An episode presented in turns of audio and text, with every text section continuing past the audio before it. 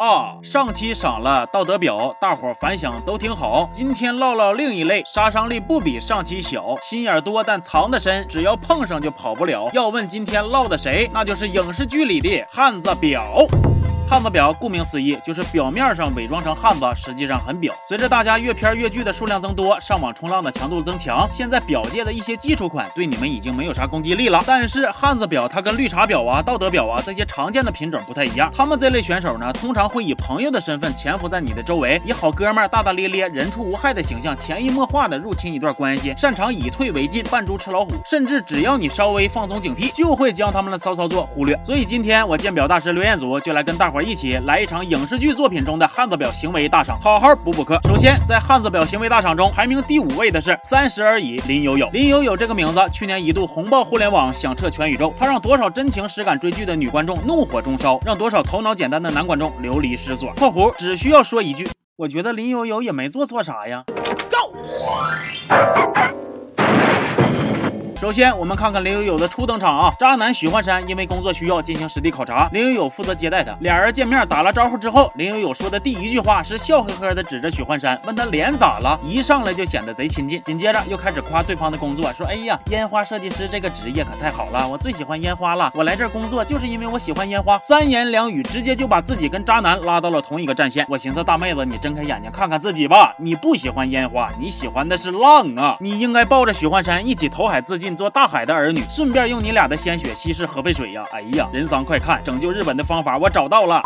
完了，林有有第一次接渣男，穿的高跟鞋磨脚。那林有有微微一笑说没事儿。之后他还是穿着高跟鞋，渣男就问你咋不换鞋呢？林有有说不能换呐，就是需要磨破结痂，磨破结痂，那说白了就是定嘎巴啊，多磨几次就好了，跟人成长是一个道理。瞅瞅这几句话说的多有水平，显得这姑娘多坚强，多懂事儿。我现在有理由怀疑你那个脸皮子就是用这招独门配方打磨锻造的。除了这些，还有被大伙津津乐道的吃同一个冰淇淋呐，发照片里边夹杂着自拍呀，还说是哎呀发错了呀，还有陪着渣男手拉手。踢球啊，撺掇渣男吃晚饭呐，等等等等。表面上看着大大咧咧，没有心眼，实际上就要跟渣男各种表演理解万岁，明里暗里的给渣男洗脑，说你媳妇儿其实跟你都不是一路人，只有我才是你的知己，只有我才懂你。说烟花只有真正绽放了才最美丽，听得我只想照着你俩那脸放俩大屁。那有同学看到这儿，可能就要开始疑惑了。刘老师，林有有既然这么招恨，为啥才第五名啊？因为林有有表归表，但是汉子表的成分并不高，撑死也就百分之五十啊。而且他嘴太急了，前期的表现还算是可圈可点，后期根基还没扎稳呢，就妄想能直接垄断渣男，属实有点地中地了。所以，我们接下来看看更进阶的选手是如何操作的，那就是汉子表行为大赏第四名，剧版《七月与安生》中的安生。那为啥我还非得要强调一下是剧版呢？懂的都懂。说这个安生和七月是一对好闺蜜，但是二人的性格大相径庭。七月乖巧内向，安生不得安生。七月好好学习，喜欢上了一个男同学佳明，安生就整天扎刺儿，还跟个小混混暧昧不清。因为安生的人设呢是那种跟假小子似的，所以果断就承接了帮闺蜜泡男人的活，写情书、参与创作、送情书，挺身而出。如此积极主动的好闺蜜，谁能想到之后就变成情敌了呢？上哪说理去呢？佳明发现情书里的话都是安生画的，春心出现了小荡漾，于是乎俩人就开始了光明正大的你来我往的调情。佳明问安生：“你应该有喜欢的人了吧？是那天来学校找你的吗？”安生俩眼珠子直勾的说：“当然是你。”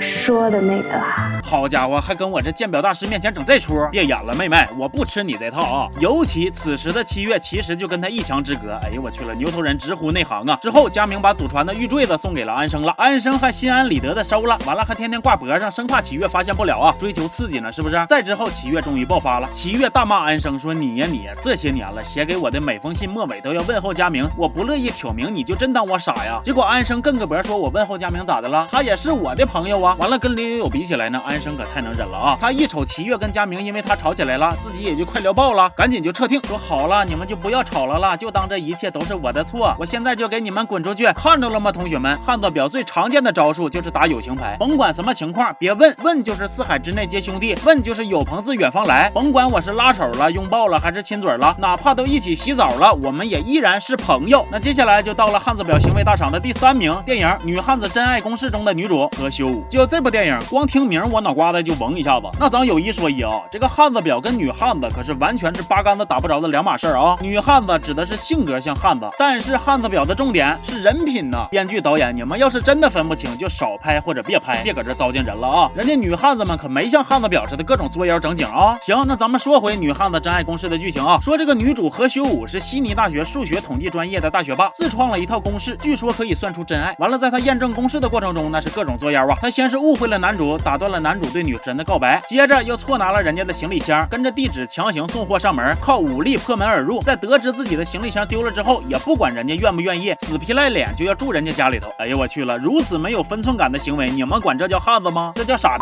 完了，女主的真爱公式算出，她要是想找到真爱，就需要先分两次手，所以她现在就急需立马谈两段恋爱。作为大招的前摇，我也真是服了你了啊！你自己追求真爱，就要牺牲俩无辜的路人。得亏这公式需要的只是谈两次恋爱呀。公式要是告诉你得杀一百零八个人，你这不还得血洗太平洋啊？哎，那有没有可能会稀释核废水呢？哎，人桑，你看方法又被我找着一个。当然了，仅仅这点操作还不至于让女主跻身前三。之后她更能整事儿，她先是用这套歪理邪说把男主给洗脑了，男。主就答应给他当 fake 对象，助他脱单，俩人就腻腻糊糊约会搞暧昧。接着女主又遇见了一个有女友的大老板，这个女友呢还正好是男主的女神。于是乎，女主就又开始了她的迷惑行为。为了跟老板的女友叫嚣，当场大跳性感热舞。对，不如跳舞，谈恋爱不如跳舞啊！再然后，老板分手了，男主也打算追女主了，但是女主的公式却算出他的真爱是老板呢。当然了，绝对不是因为老板有钱啊，这叫科学。终于，他跟老板谈起了恋爱，结果谁能想到，等老板求婚的时候，嘿，他又反悔了，说：“哎呀，我其实爱的不是你，是男。”主啊，那大妹子你早干哈呢？玩人呢？这叫女汉子吗？这不叫表，这叫啥呀？来，导演编剧，你来给我解释解释，什么叫他妈的女汉子？什么他妈的叫他妈的女汉子？接下来是汉字表行为大赏的第二名，谁呢？那就是下一站是幸福的男二号叶路明。对，你们没有听错，谁说汉字表只能是女生啊？其实男的表起来，那也真是够你好好喝一壶啊！叶路明表面是沙雕总裁，实则是心机大叔。他相中了女主，但此时的女主正深陷萧亚轩的快乐中无法自拔呀！哎，没事儿，人家能等，买卖不成仁义在，处不了对象我就跟你。哎，来来来，同学们一起抢答，跟你做什么？哎，对喽，做朋友。他先是撒谎尿屁的说自己也有喜欢的人了，你不用防备我。接着就开始整姐妹那一套了啊！打着男闺蜜的旗号，对你的恋爱指手画脚、止损招啊，整天围着你转，还讨好你爹妈，滴水穿石，逐步瓦解你。瞅着没有，同学们，汉子表的招数实际上还是比较单一的，女的装兄弟，男的演姐妹，先让你轻敌，然后再上位。表面单纯又无害，心里蔫损顾得坏，绝口不提谈恋爱，靠友情让你腐败。这么一寻思，你们也玩不出啥花了，属实有点拉了啊。你就是逊啊！但是莎士比亚说过呀，表界招不在心，在实用。再配合上一些缺心眼的主角，老招数一。样能焕发新光彩。叶路明说：“哎呀，你俩搞地下恋多好啊，多安全呢。”女主一听，哎，有道理，于是就跟自己的小男票整了个实习期，约法三章，签了三方。接着叶路明又说：“你同学聚会领我去呗，我装你对象多安全呢。”女主一听，哎，也有道理，于是就真让别人误会她跟叶路明处对象了。好家伙，有这么心机重的男汉子表潜伏在周围呀，你那屋顶上能不着火吗？骗人容易犯错，屋顶会着